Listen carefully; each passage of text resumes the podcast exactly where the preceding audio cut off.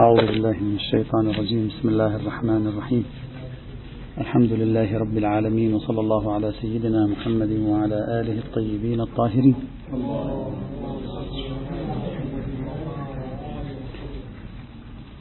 قلنا بأننا سوف نبحث في موضوع الأقليات الدينية تحت فصلين. الفصل الأول في جملة من القواعد العامة التي تعد هي الأساس سلبا أو إيجابا في استخراج النتائج في بحث الأقليات الدينية آه، بحقوقها السياسية إضافة إلى بعض الأدلة الجزئية التي سوف تأتي معنا في نهاية المطاف. فيما يتعلق بالقواعد العامة تحدثنا عن قاعدة الحرابة في مقابل قاعدة السلم. انتهينا بحمد الله منها. تحدثنا عن قاعدة الكرامة الإنسانية أو نفي الكرامة الإنسانية. انتهينا أيضا منها. القاعدة الثالثة ونسميها مبدأ العدل والإنصاف. مبدأ العدل والإنصاف أو أصالة العدالة. اليوم سوف أشرع بتمهيد لأجل استجلاء هذه الفكرة. آه، وشيئا فشيئا ندخل في لب الموضوع و آه، بد لي أن أقول في البداية بأنني لن أبحث هذا الموضوع إلى أقصى حد يعني إلى أبعد مرمى لأن هذا الموضوع له وجه أصولي سوف نبحثه أيضا بتفصيل في درس الأصول في نظرية المقاصد لأن نظرية العدالة في بحث المقاصد من أهم الأبحاث التي يمكن أن تدرس هناك. سأحاول أن أبحث الموضوع بما يتناسب مع آه، طبيعة بحثنا هنا. تعرفون إخواني الأعزاء بأن المسلمين متفقون لا يناقش على ما نعرف في ذلك أحد منهم في أن العدل هو أساس في التشريع وأساس في التنفيذ أساس في سن القوانين وأساس في إجراء القوانين. ولا أعرف أحدا ينسب مسلما مؤمنا بالشريعة منتميا إليها ينسب إليها أنها لا تقوم على أساس العدل. بل بلا فرق في ذلك بين العدلية وغيرهم حتى الأشاعرة كلهم لا يناقشون في ذلك إطلاقا. ففكرة العدل في الدين هي فكرة عامة. وتتجلى فكرة العدل في الدين في ثلاثة مجالات كبرى وأساسية ومهمة. المجال الأول المجال اللاهوتي أو المجال الكلامي أو المجال ما شئت فعبر. تعرفون أن قضية العدل حاضرة بقوة ضمن معركة معركة كبيرة بامتياز في علم الكلام الانقسام المشهور بين العدلية الشيعة والمعتزلة في مقابل الأشاعرة الذين أنكروا أصل العدل. والمراد هناك من أصل العدل مرجعية العقل الإنساني بالأخص في توصيف الأفعال بالعدل أو الظلم. هل يستطيع العقل الإنساني أن يوصف فعلا معينا بأنه عدل أو يوصف فعلا معينا بأنه ظلم ويحكم على أساس هذا التوصيف أو لا؟ والنقطة ارتكاز بحثهم في علم الكلام هي في السلوك الإلهي أو هي في الفعل الإلهي. وعادة لا يتدخلون كثيرا في الفعل الإنساني وإنما نقطة ارتكازهم في الأفعال الإلهية. فيريدون أن يعرفوا هل العقل بأخذه معيار العدل والظلم يتمكن من توصيف وتحديد السلوك الإلهي فيما ينبغي أن يفعل وفيما لا ينبغي أن يفعل من قبل الله تبارك وتعالى أو لا؟ العدلية قالوا نعم غير العدلية قالوا لا. نفس فكرة العدل في علم الكلام التي نزلت على بحث السلوك الإلهي أو ما نسميه الفعل الإلهي انتقلت إلى معركة الأصوليين والأخباريين عند الشيعة الإمامية في السلوك الإنساني. أي هل العقل قادر ضمن ما نسميه بثنائية العدل والظلم على أن يبت في قضايا تتصل بالسلوك الإنساني كحسن الصدق قبح الكذب إلى آخره أو لا؟ وهذه معركة انتقلت إلى أصول الفقه تشبه المعركة التي في باب الفعل الإلهي لكنها هذه المرة في باب الفعل الإنساني هذا أول مجال تم تداول فكرة العدل فيه عند المسلمين. المجال الثاني وأسميه مجال الزمان. وأقصد بمجال الزمان أن المسلمين بجميع طوائفهم بل حتى غير المسلمين أيضا من الديانات الإبراهيمية العدل عندهم محور مهم في توصيف الزمان. بمعنى أن الزمان الماضي هو زمان الظلم والزمان الحاضر هو زمان الظلم وبالتالي ينبغي أن ننشد زمانا مستقبلا لا يكون فيه ظلم. وهذا هو ما يعرف بيننا نحن المسلمون مسلمين بفكرة المهدوية أي المخلص في آخر الزمان الذي يأتي لكي يقيم العدل في مقابل توصيف لزماننا الحاضر مع زمان ماض بأنه زمان ظلم. فإذا ما نستطيع أن نصفه علاقة فكرة العدل والظلم عند المسلمين بتقطيع الزمان بتوصيف الزمان مستقبليات عادلة وماضويات ظالمة هذا مهم جدا ويسيطر على أذهاننا من حيث نشعر أو لا نشعر. حتى أنك عندما توصف نهاية الزمان في ثقافتنا الدينية توصفها بعنوان العدل. حتى أكثر مما توصفها بعنوان تطبيق الشريعة.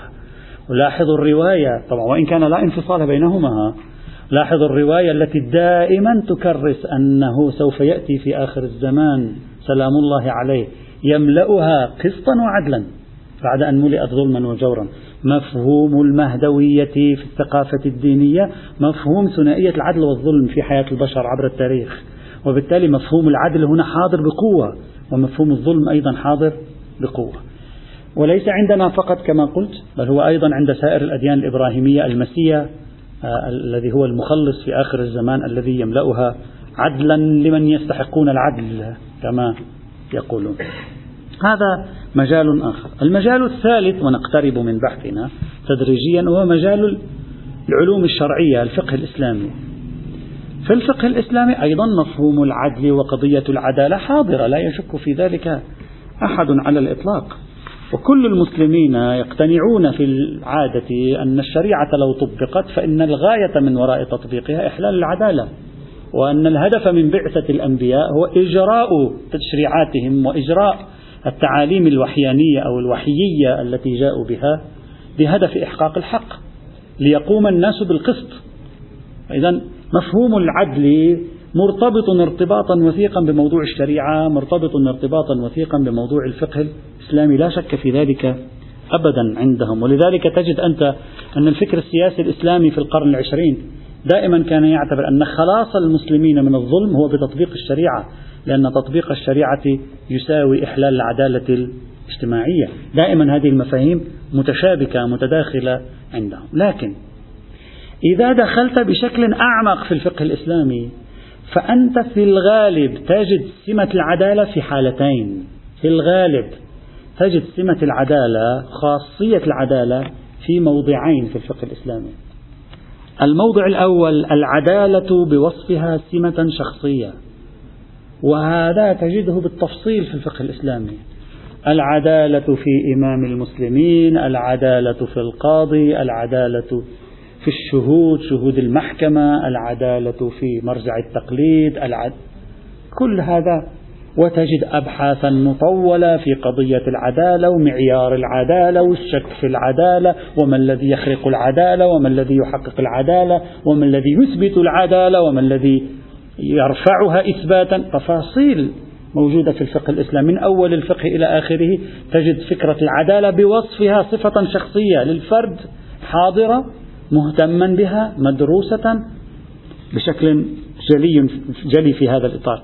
لأن مرجعية العادل لأن مرجعية العادل في الثقافة الفقهية كأنما هي مرجعية الاستقامة كأنما العدالة واحدة من ضمانات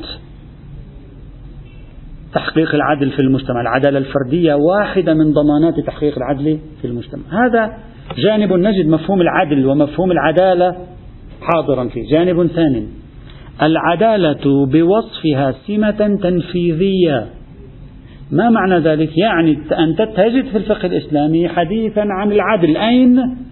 لا بوصف العدل سمة شخصية للأفراد كالعدالة في إمام الجماعة والشهود وإنما بوصف العدل آلية إجرائية أين تجد هذا البحث؟ تجدهم عندما يتكلمون في السياسة الشرعية في وظائف ولي الأمر وعمل ولي الأمر. تجد هناك حديثا عن العدل وضرورة العدل بين الناس وضرورة أن نعدل بين الناس. تجد ذلك أيضا في السياسة القضائية. تجد حديثا عن ضرورة أن يعدل القاضي وما والمطلوب منه أن يعدل وما شابه ذلك من تفاصيل. هذه أمور إجرائية أمور تنفيذية يدخل العدل فيها أساسا في كيفية إجراء السياسة الشرعية أساسا في كيفية إجراء المقررات القضائية أو في كيفية تنفيذ العمل القضائي في الإسلام. لا لا لا. يتصل به لكن ليس هو نفسه. لا يهمني. لكنني أطالب القاضي بأن يعدل. يعني العدل صار القاضي مطالبا به لكي يكون عادلا لا بأس. لكن هم مفهومين ليس مفهوم واحد. يعني لا يكفي أن أقول للقاضي يجب أن تكون أنت متصفا بصفة العدالة الشخصية. إذا هذا ممكن أن يعدل وممكن أن يظلم.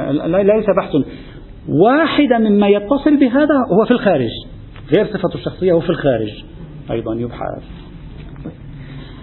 لكن الفقه الإسلامي على ما يبدو منه عادة عادة عندما يميز بين العدالة بصفة بوصفها سمة شخصية والعدالة بوصفها سمة العمل صفة العمل. نجد عنده فرقا. في العدالة بوصفها صفة شخصية تجد فيضا من البحوث الفقهية. لكن في العدالة بوصفها سمة إجرائية لا تجد بحوث كثيرة. فقط تجد توجيهات أخلاقية كلية. أنت لا تجد في السمة التنفيذية بحوث فقهية في كيف يعدل؟ إشارات. أما كيف يكون هو متصفا بخاصية العدالة؟ كإمام جماعة هذا بحث مفصل فيه. لكن هناك لا تكاد تجد بحثا مفصلا. دلني على أين هو هذا البحث في كتب الفقه. تجده في كتب الأحكام السلطانية. وهناك تجده كسياسة إجرائية وتفصيل. في خارج الكتب السلطانية في, في الكتب الأصلية الفقهية لا تكاد تجد شرحا لخطة العمل العادل بالنسبة للقاضي. تجد يقول انظر إلى الطرفين وأنت تحكم بينهما مثلا. إنما العدل هناك هو نفس إجراء الأحكام الشرعية ليس هناك صفة إضافية بحث إضافي غير نفس الأحكام الشرعية التي قررتها الشريعة الإسلامية. لماذا؟ وهذا موضوع سوف نأتي عليه في بحث في آخر القسم الثاني في بحث الأقليات. لأن الشريعة الفقه عفوا. لأن الفقه الإسلامي يعتبر أن شؤون التنفيذ شؤون الإجراء تشخيص فردي للحاكم. وبالتالي كأنه يعتبر أن, ضم أن عدالة الحاكم الفردية ضمان لأن يكون إجراؤه عادلا. بينما في العصر الحديث العدالة منهج علم إطار مؤسسات نسق يسير في المجتمع لتحقيق العدالة وليس تشخيصا فرديا لحاكم. فضلا أن يكون تشخيصا فرديا لقاضي. يعني هو يصبح ضمن مسار يحقق العدالة. يعني تصبح فكرة العدالة كسمة تنفيذية مسار مؤسسي في المجتمع ويصبح الحاكم أو القاضي أو ما جابه ذلك يصبح مجرد عنصر في لوحة الشطرنج هذه. هذا هو الموجود الآن. لماذا نحن هذا سأشير إليه فيما لماذا نحن نخاف من تولي غير المسلم للسلطة في البلد المسلم؟ لأننا نعرف الدولة على أنها سلطة فردية للحاكم فإذا كان الحاكم غير مسلم ليس لدينا ضمانات أن تعود حكومته بالمصلحة على المسلمين. بينما لو كانت مرجعية السلطة في تفسيرنا للدولة عبارة عن نظام مؤسسي الحاكم فيه مجر لهذا النظام. حلقة في هذا النظام. إذا كان كذلك سوف يكون خوفنا من غير المسلم في منصب رئيس بلدية أو وزير أو ما شابه ذلك أقل لأنه لن يتمكن من إجراء ما يراه هو كتشخيص فقط لأنه ضمن منظومة حينئذ سوف يكون. غياب مفهوم العدالة كسيستم إجرائي في منظومة الفقه الحكومة عندنا يؤدي إلى بروز قوة التشخيص الفردي عند الحاكم. وإذا برزت سلطة التشخيص الفردي عند الحاكم صرنا بحاجة إلى ضمانات. ولا نملك ضمانات عنده إلا الضمانات الأخلاقية الفردية اللي هو شرط العدالة كسمة فردية. وهذا أمر مهم عندما ندرس موضوع الأقليات. أنت تبحث عن أقليات في أي دولة في أي سيستم من, أحكام من, من, من أشكال النظام الحكومي. في بعض أنظمة السلطة يكون مجيء شخص غير مسلم مضر بالأكثرية المسلمة. لكن في أشكال أخرى للنظام الحكومي يكون مجيء شخص مسلم أو غير مسلم واحدا.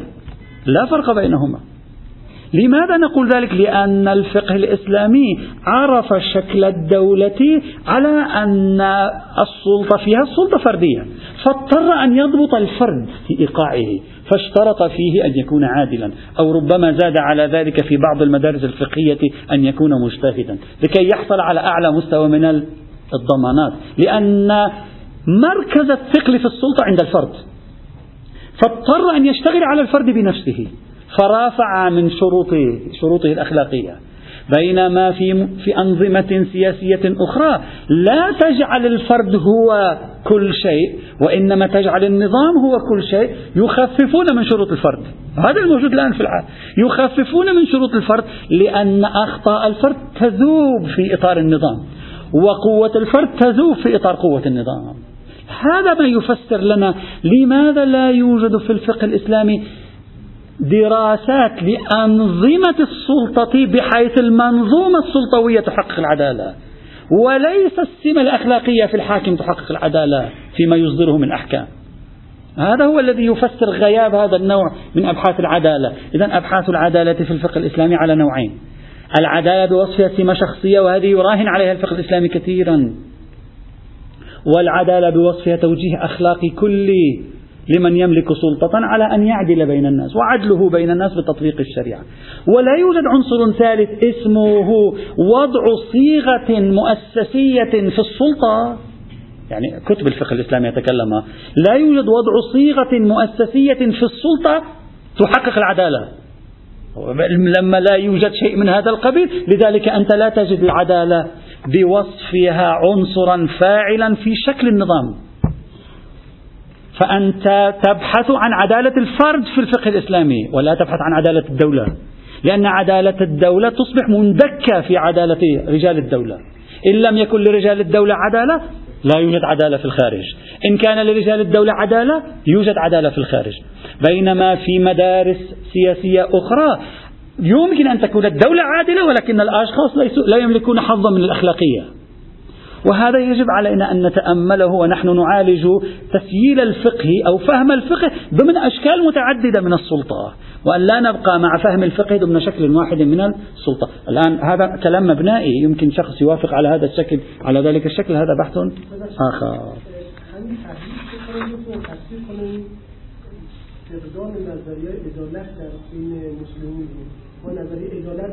هو نحن نحن نمشي الآن باتجاه هذا الكلام. سنرى كلام الشيخ المطهري قريبا إن شاء الله تعالى صحيح؟ 100% كلامكم صحيح. ولذلك أنت تجد الاجتهاد السني عندما درس تجربة أبي بكر وعمر في موضوع التوزيع توزيع الأموال. قالوا هذه عادلة وهذه عادلة. رغم كلاهما عادل وليس بينهما إلا سنة أو سنتين.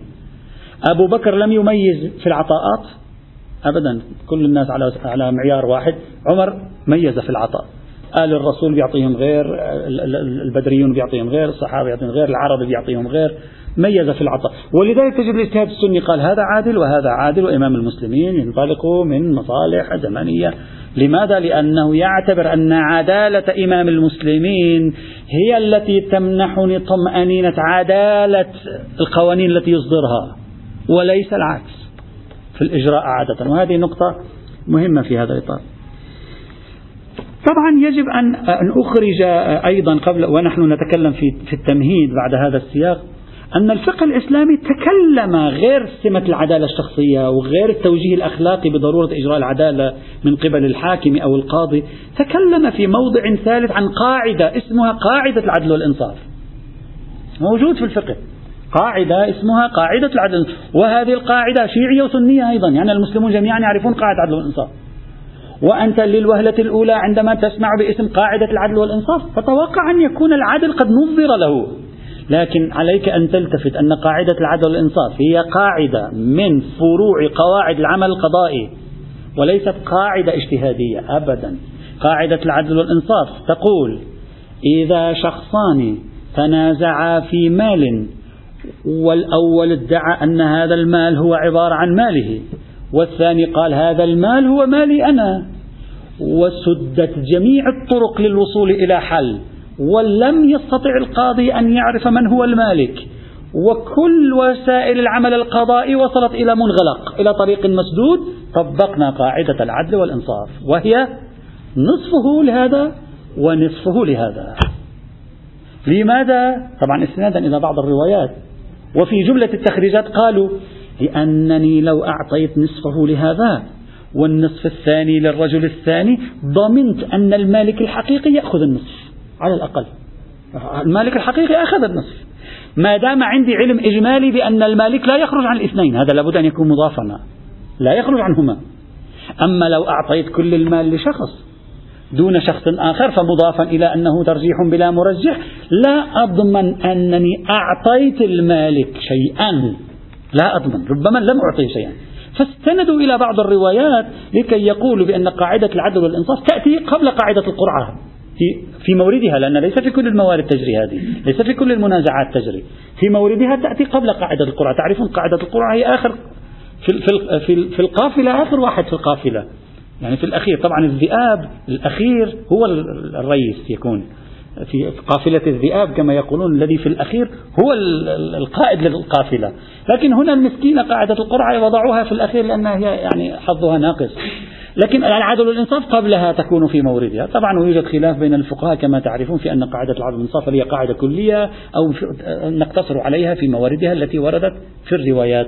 المتأخرون بدأوا يميلون إلى أنها أصلا حتى ليست قاعدة كلية وإنما هي فقط قاعدة تجري في بعض الموارد التي ورد النص عليها لا أكثر ولا أقل. فإذا حتى الآن في الفقه الإسلامي لا تجد بحث العدل لا كقاعدة اجتهادية لا كتأصيل وإنما تجده مسألة سمة شخصية مسألة توجيه أخلاقي في باب الإجراء وقاعدة العدل والإنصاف. طبعا في باب الإجراء كتوجيه أخلاقي أيضا يجري في الحياة الأسرية في العدل بين الزوجات هذه أيضا تجري. طيب هذا هو المشهد القائم الآن. الآن نريد أن ننتقل من هذا المشهد لنسأل أنفسنا سؤالا. هل يمكن أن يكون العدل قاعدة في الاجتهاد كما يدعي بعض المعاصرين؟ بحيث أستنبط أحكام من خلال قاعدة أؤصلها اسمها قاعدة العدالة أو لا؟ هذا هو الذي نريده. بحيث في ضوء هذه القاعدة أستطيع أن أستخرج أحكاما تتصل بحقوق الأقليات. هلأ بصرف النظر تعارض الروايات ماذا نفعل عند المعارضة؟ هذا بحث ثاني. الآن نتكلم في الأصل. في هذا المجال في مجال تحويل قاعدة العدل إلى أساس اجتهادي نحن نلاحظ تجربتين. قبل العصر الحديث قبل العصر الحديث تجربتين في التراث الفقهي. التجربة الأولى تجربة المستقلات العقلية عند الأصوليين من الشيعة الإمامية. وهذه تجربة تجعل قاعدة العدل أصلا. تقول بأن العقل يستطيع أن يبت في المستقلات حسن العدل وقبح الظلم وما حكم به العقل بناء على قانون الملازمة ما حكم به العقل حكم به الشرع. إذا أنت من خلال العقل الذي يستخدم ثنائية العدل والظلم استطعت أن تصل إلى أحكام شرعية ببركة قانون الملازمة. العدل هنا دخل في إطار عملية اجتهادية. ليس مثل بحث العدالة عدالة إمام الجماعة. دخل في إطار عملية اجتهادية. نظريا هذه الفكرة حولت قاعدة العدل إلى قاعدة اجتهادية. عمليا لا وجود لها. لماذا لا وجود ليس عبثا؟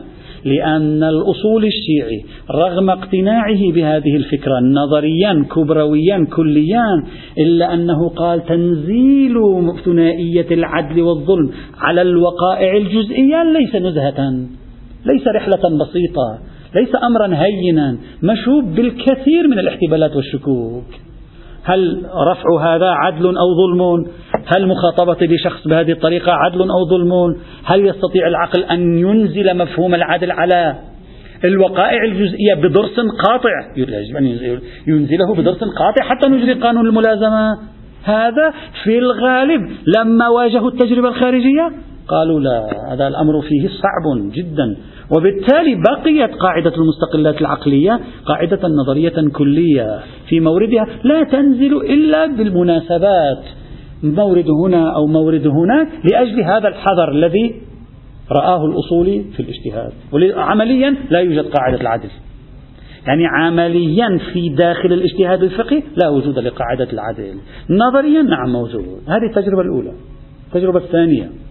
تجربة الاجتهاد فيما لا نص فيه عند أهل السنة مثل نظرية المصلحة المرسلة وتوابع هذه النظرية حيث قالوا كما شرحناها مفصلا في درس الأصول بأنه فيما لا نص فيه العقل الإنساني عقل الفقيه يستطيع أن يرى ما هو الصلاح والفساد فيثبت الحكم الشرعي من خلال رؤيته للصلاح والفساد ومعيار الصلاح والفساد هو العدل والظلم.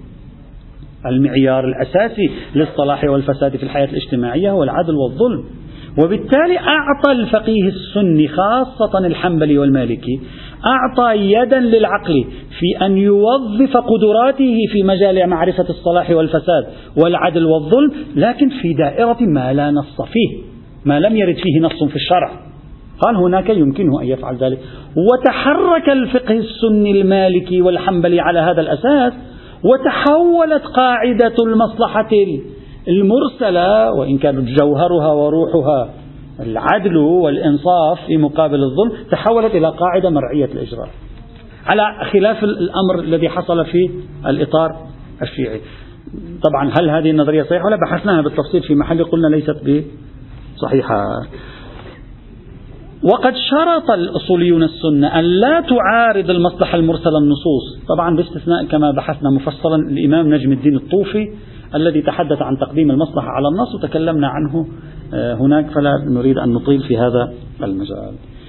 باستثناء هاتين التجربتين في داخل الفقه الإسلامي من حيث النظر إلى العدل إلى قاعدة العدل كقاعدة اجتهادية لا يوجد عندنا بحسب ما رأيت لا يوجد عندنا قاعدة اجتهادية اسمها قاعدة العدل.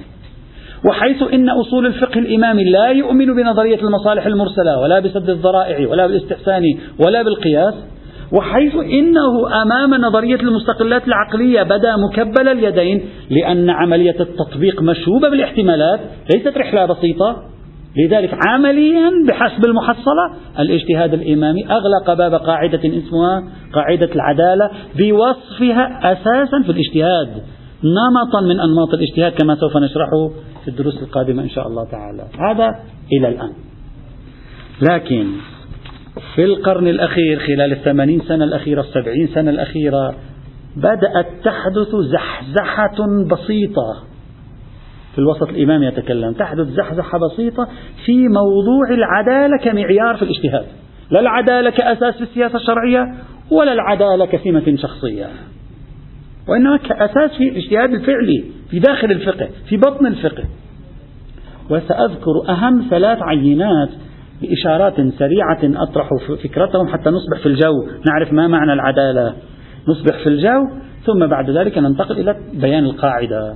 وما هي أدلتها؟ صحيحة غير صحيحة؟ ما هي أدلته نناقشها إلى آخره. الشخصية الأولى وسأسير معها زمنيا. الشخصية الأولى الشيخ مرتضى المطهري. الشخصية الثانية الشيخ محمد مهدي شمس الدين الشخصية الثالثة الشيخ يوسف الصانعي. ثلاث شخصيات طرحت نظرية العدالة كأصل في الاجتهاد الفقهي. بعضها نظر وبعضها تكلم بكلمات أولية فقط. الآن سنرى في هذا التسلسل. الشخصية الأولى شيخ مرتضى المطهري. شهيد المطهري في الكثير من كتابات في مواضع من كتاباته يبدو واضحا أنه يميل إلى الخط الاجتهادي الإمامي العام الذي شرحناه قبل قليل. يعتبر العقل غير قادر على اكتشاف الملاكات. له نصوص في ذلك. يعتبر العقل غير قادر على اكتشاف الملاكات. لا مجال لأن نعطي العقل يعني فسحة من أمره كي يتدخل ويقول أنا أفهم الأمور. لا أنت أسرار الأشياء لا تعرفها. أنت لا تعرف ملاكات الأحكام. ولذلك في رده على دعوى قيلت في زمانه بأنه لقد اكتشف العلم المادة الميكروبية في الخنزير واستطاع القضاء عليها وبالتالي يجب أن نحكم بحلية لحم الخنزير. شيخ المطهري هناك يجيب له رد يقول هذا الكلام غير دقيق. لعل هذه المادة الميكروبية الموجودة في الخنزير هي أحد أسباب هذا الحكم الشرعي. من أين تعرف أنه لا يوجد سبب آخر لتحريم لحم الخنزير؟ كيف تعرف ذلك؟ لعله يوجد سبب آخر. وهو يرجع السبب الآخر إلى عنصر نفسي يقول لحم الخنزير مثلا يؤثر في الغيرة مثلا هكذا يقول غيرة الرجال وما شابه ذلك. هكذا يتكلم. يعني يبدو الآن يسير مع النسق النمطي يعني الحالة العامة. ولذلك له عبارة يعني يقول بأن الاجتهاد غير المختمر هو ذلك الاجتهاد الذي بمجرد أن يكتشف علة ما لحكم يسرع فيقول لا يوجد علة أخرى. واضح هنا الشيخ المطهري يغلق الطريق على العقل صحيح أو لا؟ يبدو عليه يغلق الطريق على العقل وبالتالي لا نستطيع أن نتحرك. هذا في مواضع أخر من كتبه لكن في كتابه المعروف برسية إجمالية مبانية اقتصاد إسلامي. هذا الكتاب كتاب طبع لا أريد أن أدخل في تفاصيل قصة هذا الكتاب له قصة طويلة بإمكان الإخوة يذهبوا إلى الإنترنت يعرفوا قصة هذا الكتاب. هذا الكتاب طبع بعد ككثير من كتبه رحمه الله طبع بعد وفاة الشيخ المطهري. هلا من أين جيء به؟ قصاصات أوراق كلام كثير. لا أريد أن ندخل في هذا الموضوع. طبع الكتاب بعيد شهادته وآثار في حينه ضجة كبيرة جدا.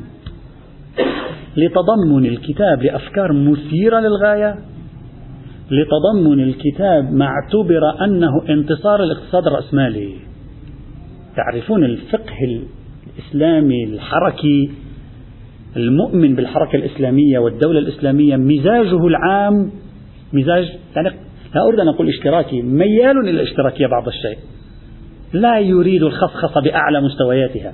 الخصخصة الاقتصادية لا يوافق عليها بأعلى مستوياتها كما هي الحال في أنظمة الرأسمالية. في هذا الكتاب شيخ المطهري. بدا وكأنه ميال إلى اقتصاد الرأسمالي أو هكذا اتهم على الأقل. لا نريد أن اتهم. فصار ضجة كبيرة جدا والأمر وصل إلى الإمام الخميني رحمة الله تعالى عليه. ويقولون لا أدري كله قيل عن قال الأخبار المتواترة الآن يوجد نقاش في حجيتها فضلا عن الأخبار الآحادية. ويقال بأنه هو الذي أمر بجمع الكتاب. وإتلافه تماما لم تبق منه إلا نسخ قليلة. أولئك الذين عندهم نسخ قليلة يعرفون الكتاب تلك الفترة.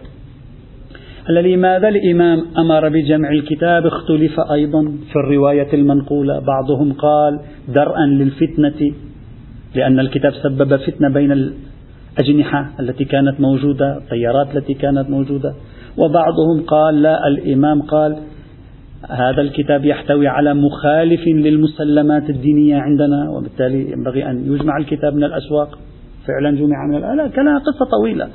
أنا شخصيا لا أعرف الحق منها من الباطل. الإخوة يقرؤون تاريخ هذا الكتاب له تاريخ طويل يعني قصة جميلة هي يعني. تاريخ طويل. المهم الكتاب أثار في حينه ضجة والتباسا وبعضهم حتى شكك في نسبة الكتاب أنه على نحو الدقة وما هل كان قصاصات يكتبها الشيخ مطهري؟ هل كان محاضرات؟ هل كان إلى آخره؟ لا لا لا يهم.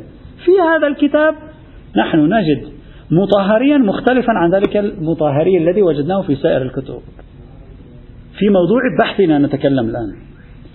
في هذا الكتاب وفي مواضع من هذا الكتاب خصوصا 30 صفحة الأولى وأيضا في فيما بعد في مواضع فيما بعد الشيخ المطهري يقول كلاما آخر. حاصل كلامه.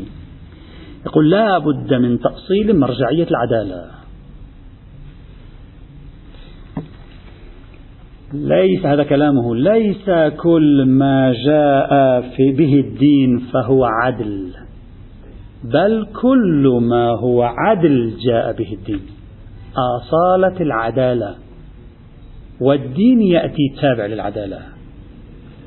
حتى الآن. لماذا تقول ذلك شيخنا؟ يقول لأن العدل يقع في سلسلة علل الأحكام لا في سلسلة معلولات الأحكام. حتى الآن ما في شيء جديد العبارة شوية مدهشة لكن هذا على القاعدة هذا ما, ما في شيء. نعم هذا حتى الآن ما في مشكلة الآن شوي شوي طيب فما وص... بما أنه الأمر كذلك فما وصلنا من الدين يعرض على قانون العدالة. فتفهم الدين تعرض على قانون العدالة. وليس هناك شيء اسمه عدل إسلامي أنا أعطي خلاصة أفكاره لا يوجد شيء اسمه عدل إسلامي يوجد إسلام عادل. لاحظ؟ يريد أن يعطي الأصالة للعدل لا الأصالة للإسلام. فلا يوجد شيء اسمه عدل إسلامي. بل يوجد إسلام عادل. هو يجب عليه أن يتصف بالعدالة لا أن العدل يجب عليه أن يتصف بالإسلامية أبدا. طيب. ثم يتأسف الشيخ المطهري رحمه الله يبدي أسفا ويقول مع الأسف الشديد إلى هذا الحد كتبوا في قاعدة الوفاء بالعقود. مئات الصفحات في قاعدة الوفاء بالعقود وتحليل القاعدة وتطبيقات القاعدة وإلى آخره. لكن ما تجد بحثا واحدا في الفقه الإسلامي تحت عنوان قاعدة العدالة والتنظير فيها رغم رأي الشيخ المطهري؟ رغم ورود العشرات من النصوص القرآنية والحديثية تتكلم عن هذه القاعدة برأيه وتؤصل لهذه القاعدة وتحث على العدل في هذا السياق. هذا. ويرجع الشيخ المطهري السبب في ركود فكرنا الاجتماعي إلى هذا الأمر. يقول هذا هو السبب أن فكرنا الاجتماعي راكد ضعيف ما عندنا وعي اجتماعي برأيه. ما نملك وعيا اجتماعيا. أحكام فردية ولا تقرأها لا تقرأ أنت هذه الأحكام الفردية في الاجتماع. ما يهمك آخر همك تقرأها في الاجتماع. وما تنظر برؤية مجتمعية لأن ما عندك شيء اسمه قاعدة العدالة خاصة العدالة الاجتماعية. لا يوجد شيء من ذلك عندك في هذا الإطار. ومع الأسف بتعبيره ثوب الغفلة وستار الغفلات طوى هذه القاعدة. وأهملت في كتب المسلمين ولم يهتموا بها إطلاقا مع أن العدل والتوحيد مقولة علوية والجبر والتشبيه مقولة أموية برأيه وبهذا يتوصل الشيخ المطهري إلى أن الفقه لو بني على قاعدة العدالة. وتجاوز الذهنية الإخبارية. هو الشيخ المطهري عنده مشكلة مع الإخباريين كما تعرفون. وأظنه هنا يقصد بالإخبارية هذا الحالة الجمودية على النصوص. يقول لو أخذنا مسلك العدالة وتجاوزنا النزعة الإخبارية لأمكننا في تلك الحال تدوين فلسفة اجتماعية في الإسلام. بدون ذلك ما راح يطلع معك لا فكر اجتماعي ولا فلسفة اجتماعية ولا رؤية اجتماعية في الإسلام. بحسب رأيه في هذا الإطار. ولا أدركنا هذه الجملة مهمة جدا ولا أدركنا أو لا استطعنا من وجهة نظره أن نتلافى التهافتات والتناقضات الموجودة في الفقه. فقه المتهافت المتناقض هذا. من جهة تجده يحث على شيء من جهة تجده ينقض ذلك الشيء في مكان آخر برأيه. هذه التهافتات والتناقضات حلينا مشكلتها. هذا عصارة كلامه في هذا الكتاب اللي هو مركز مرجعية العدالة في أطروحة الشيخ المطهري. الشيخ المطهري لم يكتب لنا بحثا في هذا الموضوع لم ينظر للموضوع استدلاليا لم يؤصله أصوليا لم ما ذكر شيء. فقط طرح الفكرة يعني بداية الفكرة طرحها بهذا التحية هذه خلاصة فكرته التي يمكن أن تجدوها في أطراف هذا الكتاب آه الذي آه يعني ينقل عنه أو ينسب إليه. الجملة الأخيرة بنظري مهمة. لماذا مهمة؟ لأنها تذكرني وتفرض علي مقارنة بين الشيخ المطهري وبين سيد باقر الصدر. نفس هذه الفكرة نفس هذا الهم كان موجودا عند سيد باقر الصدر في اقتصادنا. فسيد باقر الصدر عندما رسم لوحته رأى أن قواعد الاجتهاد لا تنتج له لوحة منسجمة. فقال كيف أستطيع أن أخرج بفقه نظرية؟ نظرية يعني بيكون في شيء انسجام. نظرية بدون انسجام ما في نظرية. هذه مبعثرات أوراق متبعثرة. نظرية يعني واحد من أركان بناء نظرية انسجام داخلي. تكامل في هذا الانسجام حتى تصنع لوحة. سيد باقر الصدر كلاهما فكر في ما هو العنصر الذي يمكن أن يجعل اللوحة منسجمة وكاملة. سيد باقر الصدر قال العنصر هو الرجوع إلى فتاوى الفقهاء ولو المتوفين للاستعانة بأي فتوى تكون مناسبة لهذا الموقع في الصورة. هذا كلام سباق الصدر. لم يجد حلا. يعني مجتهد يحيلنا على مجتهد ليس حيا فقط بل ميت. ليأتي عنده برأي ربما يكون خلاف المشهور ليكون رأيه لو وضعناه في هذا المكان ستنسجم الصورة مع بعضها. يمكن أن أطرح نظرية حينئذ متناغمة مع بعضها تصل إلى نتيجة. سيد باقر الصدر العنصر الضابط أو فلنقل العنصر الناظم عنده الرجوع إلى فتاوى العلماء حيث إنها متنوعة. أما ما هو العنصر الناظم؟ إذا لاحظت الشيخ المطهري أصالة العدالة. يعني كأنما الإثنان يفكران بنفس الطريقة لكن يختلفان فيما هو العنصر الناظم. ذاك يقول لابد يكون في أصل اسمه أصالة العدالة وهو حاكم على أطراف الفقه يحدث التنظيم بين الأجزاء وهذا يقول ما عندي عنصر ناظم ليس أمامي إلا البدل الاضطراري إذا صح التعبير وهو الرجوع إلى فتاوى الفقهاء المنسجمة مع هذه الصورة.